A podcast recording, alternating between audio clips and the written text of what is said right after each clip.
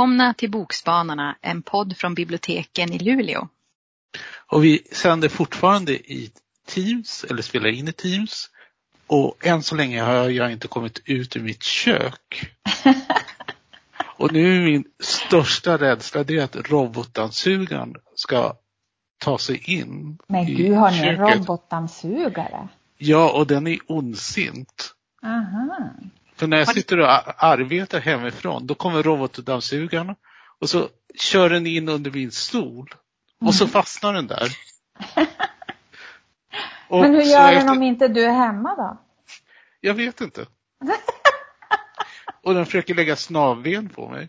Den kommer upp bakifrån och så när jag vänder på mig, på mig så är den där och så håller jag på att falla. Vad heter Har den fått, har den fått ni- något namn då? Ja, precis vad jag skulle säga. The evil machine face eller något sånt där.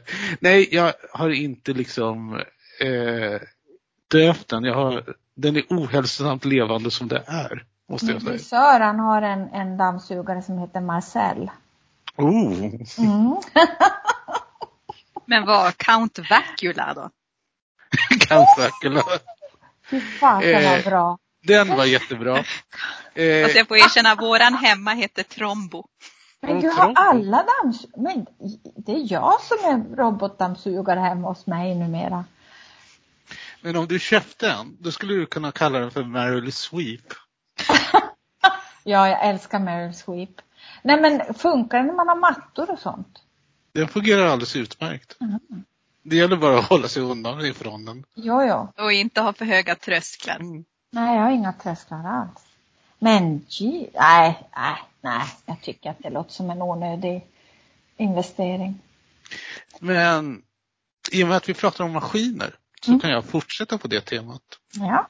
Och nu gör jag en av mina berömda utsvängar så nu ser jag hur Julia och Agneta darrar. Så istället för att prata om den boken som jag tänkte prata om så ska jag prata om de skapande maskinerna. Hur AI lär sig koda mänsklig kreativitet. Och AI det är ju artificiell intelligens. Den är skriven av då Marcus de Satoy, eller något sånt där om man nu kan franska. Ja. Eh, och nu kom jag av mig. Jo, men jag hade en sån där snygg eh, eh, ingång. Det här med artificiell intelligens, det är ju något som har oroat folk. Förra året så var det någon sån där trend. Det skrevs böcker om hur allt skulle förvandlas till någon sån där grey sludge därför att nanorobotar tog över och eh, förtärde allting. Själv är jag inte så oroad för artificiell intelligens. Jag tycker artificiell ointelligens är betydligt farligare. Se Trump till exempel. Ja. Eh, nej, nu kom jag av mig. Nej, fortsätt. Och eh, i varje fall den här boken, den handlar liksom inte liksom om de här destruktiva artificiella intelligenserna som ska ta över som en annan livsform och göra människor överflödiga. Utan det handlar om de skapande maskinerna. Alltså går det att göra en maskin som kan till exempel göra något som är lika bra som Mona Lisa? Eller liksom spela musik. Ja. Och eh, författaren då grundar sig i Ada, Lo- Ada Lovelace som är kvinnan som skrev det första programmeringsspråket till något som heter The Difference Engine. Och det anses vara den första datorn. Aha. Och hon har liksom skrivit om det i sin eh, dagbok om att okej, den här maskinen är bra, men den kommer aldrig kunna göra något som är mer än det man stoppar in i den. Och jag tycker ju att det kanske är lite stora väx- växlar att ta en uppfinning från 1800-talet och jämföra med de datorer som vi har idag. Och säga, åh, hon hade fel. Men det har den här författaren gjort i varje fall. Han har tagit fram något som heter The Ada Lovelace Test. Och det går ut på, kan den här maskinen skapa någonting som är oberoende av det som vi har stoppat in den? Och som då har eh, artistiskt värde. Och det är väl kanske sådär tveksamt att det verkligen går än så länge. Men däremot så är det en sån här, som jag skulle beskriva, titta ut genom fönstret bok. Och sådana älskar jag. Alltså man läser lite grann och så tittar man ut genom fönstret och så funderar man och så läser man lite till. Och så funderar man lite till. Man får egentligen inga svar. Men det viktiga är kanske inte det där att man tar sig någon vart eller eh, får veta någonting utan mer att man faktiskt tänker. Och ibland beskriver folk fackböcker som oemotionella och torra. Och jag tycker tvärtom. Det är en sån här bok som verkligen berör mig. Men hur mycket som min upplevelse består av texten eller liksom det jag tänker själv, det kan jag faktiskt inte avgöra. Nej. Och det som gör att den är ännu bättre, det är att den är en kulturrådsbok och ingår i Kulturrådets eh, satsning på kvalitetslitteratur som heter Garanterat bra böcker. Ja. Och det är ju en väldigt populär bokhylla på biblioteket att jag har jobbat där folk alltså får välja de här böckerna gratis. Mm. Och är helt lyckliga och lyriska över det. För det är ju väldigt fina böcker. Det är väldigt fina böcker. Mm. Smala, många, men väldigt fina.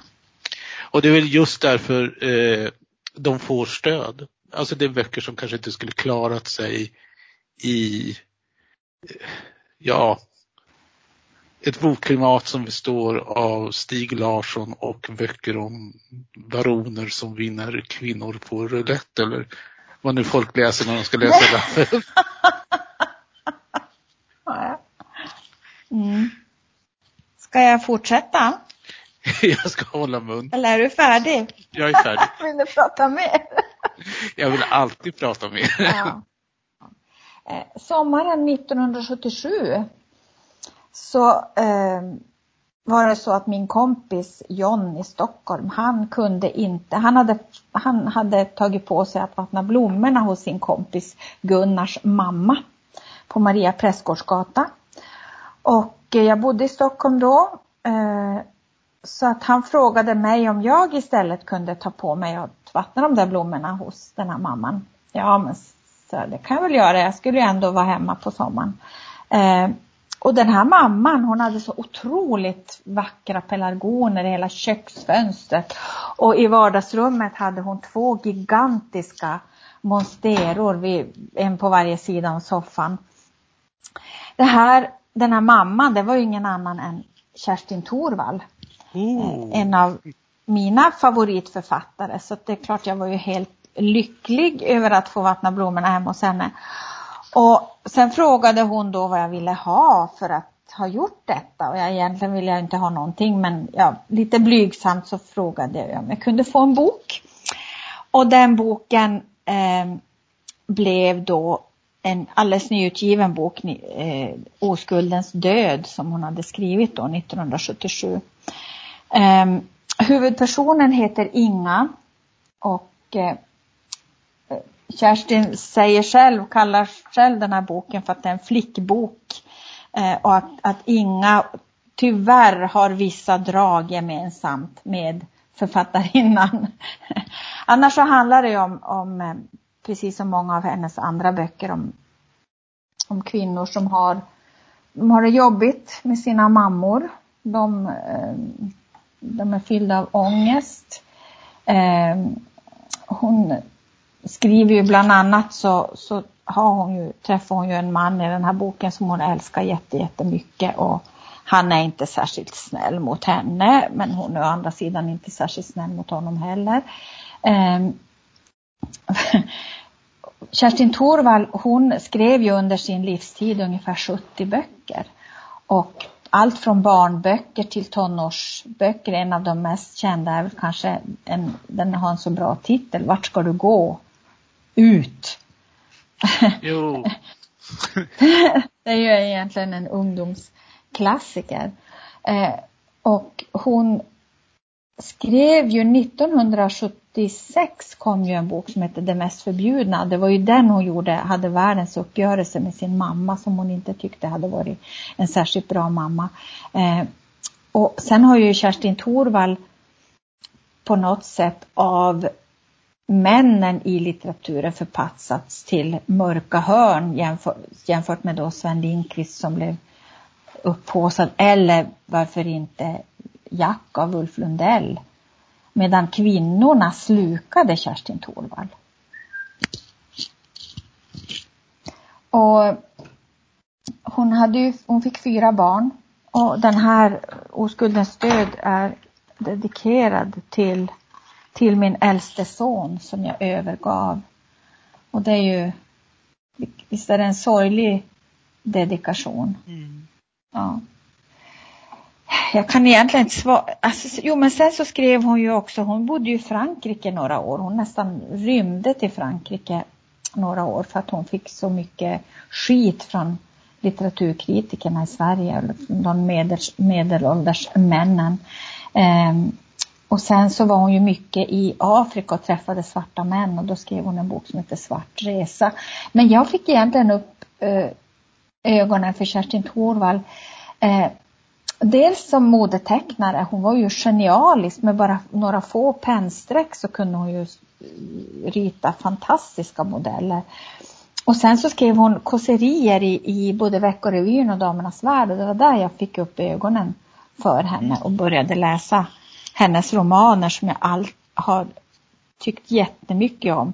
Och sen så skrev hon ju eh, en roman, jag tror att det var en trilogi som började med När man skjuter arbetare som handlade om hennes mammas uppväxt och kanske hennes morföräldrar också. Och då fick hon ju på något sätt komma in i de finare salongerna. Fast hos kvinnorna hade hon ju funnits i alla tider. Så att det här är, Kerstin Thorvall är ett författarskap som jag verkligen vill höja till skyarna. Och att jag då fick äran att vattna hennes blommor känns extra fantastiskt. Men den här Oskuldens död som jag inte har pratat så mycket om men som jag tycker att ni kan läsa. Eh, den tyckte jag också väldigt mycket om. Även om det är det mest förbjudna som det mest har pratats om innan då när man skjuter i arbetare. Ja. Eh, det finns ju fler sådana här besvärliga 70-talsförfattare, alltså kvinnliga författare. Jag tänker ju på Susanne Alvegren. Hon som har skrivit eh, SY Glädjen. Alven. Alven. Inger, Inger Alven. Inger Alven. Här ja. ser man vad som händer när jag försöker stila. ja, jag, jag har nämligen väldigt många böcker av Inger Alven i min mm. bokhylla också. Faktiskt. Mm. För hon är ju också en sån där författare med alla nervändar ja. framme. Mm. Och hon skriver ju fortfarande. Har du läst henne, Julia? Det har jag inte. Men, men... Jag tror Julia kanske är lite för ung, men det mm. finns ju hopp. Hennes böcker finns ju kvar. Absolut, men vilken skulle man börja med då?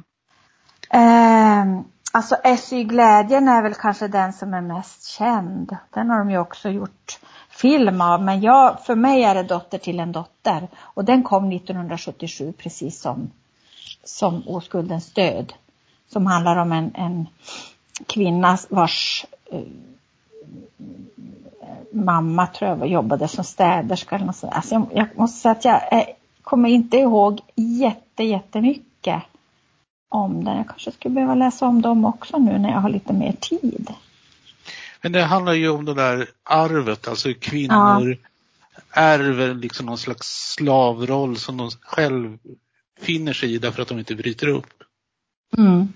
Precis. Så är det. Eh, jag skulle rekommendera SY Glädjen, men det är därför bara att den handlar om mina föräldrar. Vilket är högst märkligt, för mig vetligen så har den här författaren aldrig träffat dem. Wow! Men alltså den utspelar sig i båtmiljö. Det är ett par som tycker om att segla. Mm. Eh, det är kvinnan som är nästan mer intresserad av segling än mannen. Mm. Och alla andra par som de träffar så är det tvärtom. Det är liksom, eh, kvinnan i paret tycker att det är otäckt att segla därför att det lutar medan mannen älskar det. Mm. Och det, då sitter de alltså intryckta i den här sittbrunnen. Jag antar kanske lite alkohol inblandat. Och så blir det en slags brottningsmatch mellan den här kvinnan som tycker om att segla och mannen i det andra paret. Mm. Där han vägrar att erkänna att hon kan någonting. Oh. Samtidigt som då kvinnan från det andra paret liksom klänger sig fast och vill ha en syster i den här otäcka, otäcka känslan att allt lutar, att gardinerna liksom inte hänger rakt. Så det blir liksom en sån här väldigt märklig blandning av förakt, självförakt, revan revanschlusta och ändå den där lusten till seglingen. Ja. Jag minns ju bara att jag tyckte att den var så fruktansvärt sorglig. Jo, den är sorglig. Ja. Men alltså när jag läste den så tänkte jag, jaha, det är därför mina somrar har sett ut som de har gjort. Vad häftigt! Det var ganska skrämmande. Ja. Ja, men Inger Alvén, lägg henne på minnet också. Och nu känns det som att vi har kört över Julia, men Nej, absolut Men inte. nu, nu ska Ja, jag, här, här var en bok som jag drogs med till först för framsidan. En vacker rosa bok med som ett snötäckt träd i turkos och svart på framsidan. Som faktiskt är efter en målning av Martin Jakobsson. Och det var först det som drog mig till den här boken. Mm. Så ibland behöver man inte veta någonting, ibland dras man bara till en vacker framsida. Mm. Och det här är en vinternoveller och det är en novellsamling av norska författaren Ingvild Å Risøy. Och den består av tre noveller eh, om sköra människor. Och det är en, hon skriver enkelt och rakt, inga krusiduller och det är inte dömande och det känns inte skönskrivet. Det är verkligen, du dras verkligen in i berättelserna och till de här personernas öde. Hon lyckas få fram så mycket på få sidor. Och det var speciellt den första novellen som jag blev extra tagen av. Så Vi kan inte hjälpa alla heter den. Det handlar om en ung mamma som inte kan eller vet hur hon ska förklara för sin femåriga dotter att de knappt har några pengar. Dotterns pappa är frånvarande och har inte betalt underhåll på tre månader. Och nu är mor och dotter på väg hem till fots och det är ju, det är ju bara fem hållplatser. Och om, skulle, om de skulle ta bussen så skulle de bara ha 15 kronor kvar och klara hela helgen på. Mm. Men dottern hon kissar på sig och mamman bestämmer sig för att de ska ta bussen för det är ju kallt ute. Och hon tänker vi måste ju ha någonting i frysen hemma så vi kan klara oss över helgen. Och vid busshållplatsen så träffar de en tiggare som ber om småpengar. Och då säger mamman till att hon, de kan inte ge någonting. Och så dottern hon ifrågasätter det och frågar varför. Varför kan vi inte ge honom någonting? Och då säger mamman för att vi kan inte hjälpa alla. Ja. Och dottern frågar flera gånger varför vi inte kan ge honom. Han har ju ingen hand. Varför kan vi inte ge honom några pengar? Och mamman hon kan inte få ut de här orden om att, att de har inga pengar att ge. Och för att hon inte liksom, hon kan inte få ut de där orden, hon vill ju inte göra dottern besviken, så tänker hon, ja, ja men jag kan ge en liten slant. Men då råkar hon ge, då råkar hon ge fel. Då är hon för stor slant och då har de inte råd med bussen hem och mer. Och vad ska hon göra nu? Och det, alltså det är riktigt hjärtskärande. Att mamman så vet att det är hon som ska vara stark men, men i sl det slutar med att det är dottern som får trösta henne. Så det tog verkligen i hjärtat när jag läste den. De är lika hjärt, hjärtskärande alla tre eh, novellerna. Så jag kan verkligen rekommendera den. Vinternoveller av Ingvild H. Risöy. Mm. Alltså, Jag älskar ju noveller för att det är ju så, just det här när man ska läsa på kvällen som jag gör. Jag brukar ju läsa mig pigg. Och läser jag då en novell så kan jag som bestämma att nu läser jag bara en novell och sen ska jag sova. Absolut, det är bra också när man vet att man har kort tid också. Ja. Typ, nej, men nu har jag kanske en liten stund, så då hinner man, då hinner man läsa någonting klart till slutet. Och det är också bra tycker jag om man in, är inne i en liten läsvacka eller någonting. Om man känner, åh en stor roman på 500 sidor känns liksom som ett för stort berg att gå över. Då är en novellsamling perfekt. Då Ja. får man till sig en liksom liten kort historia och det kan liksom leda till att man kommer igång igen. Mm. Ja, det är jättebra.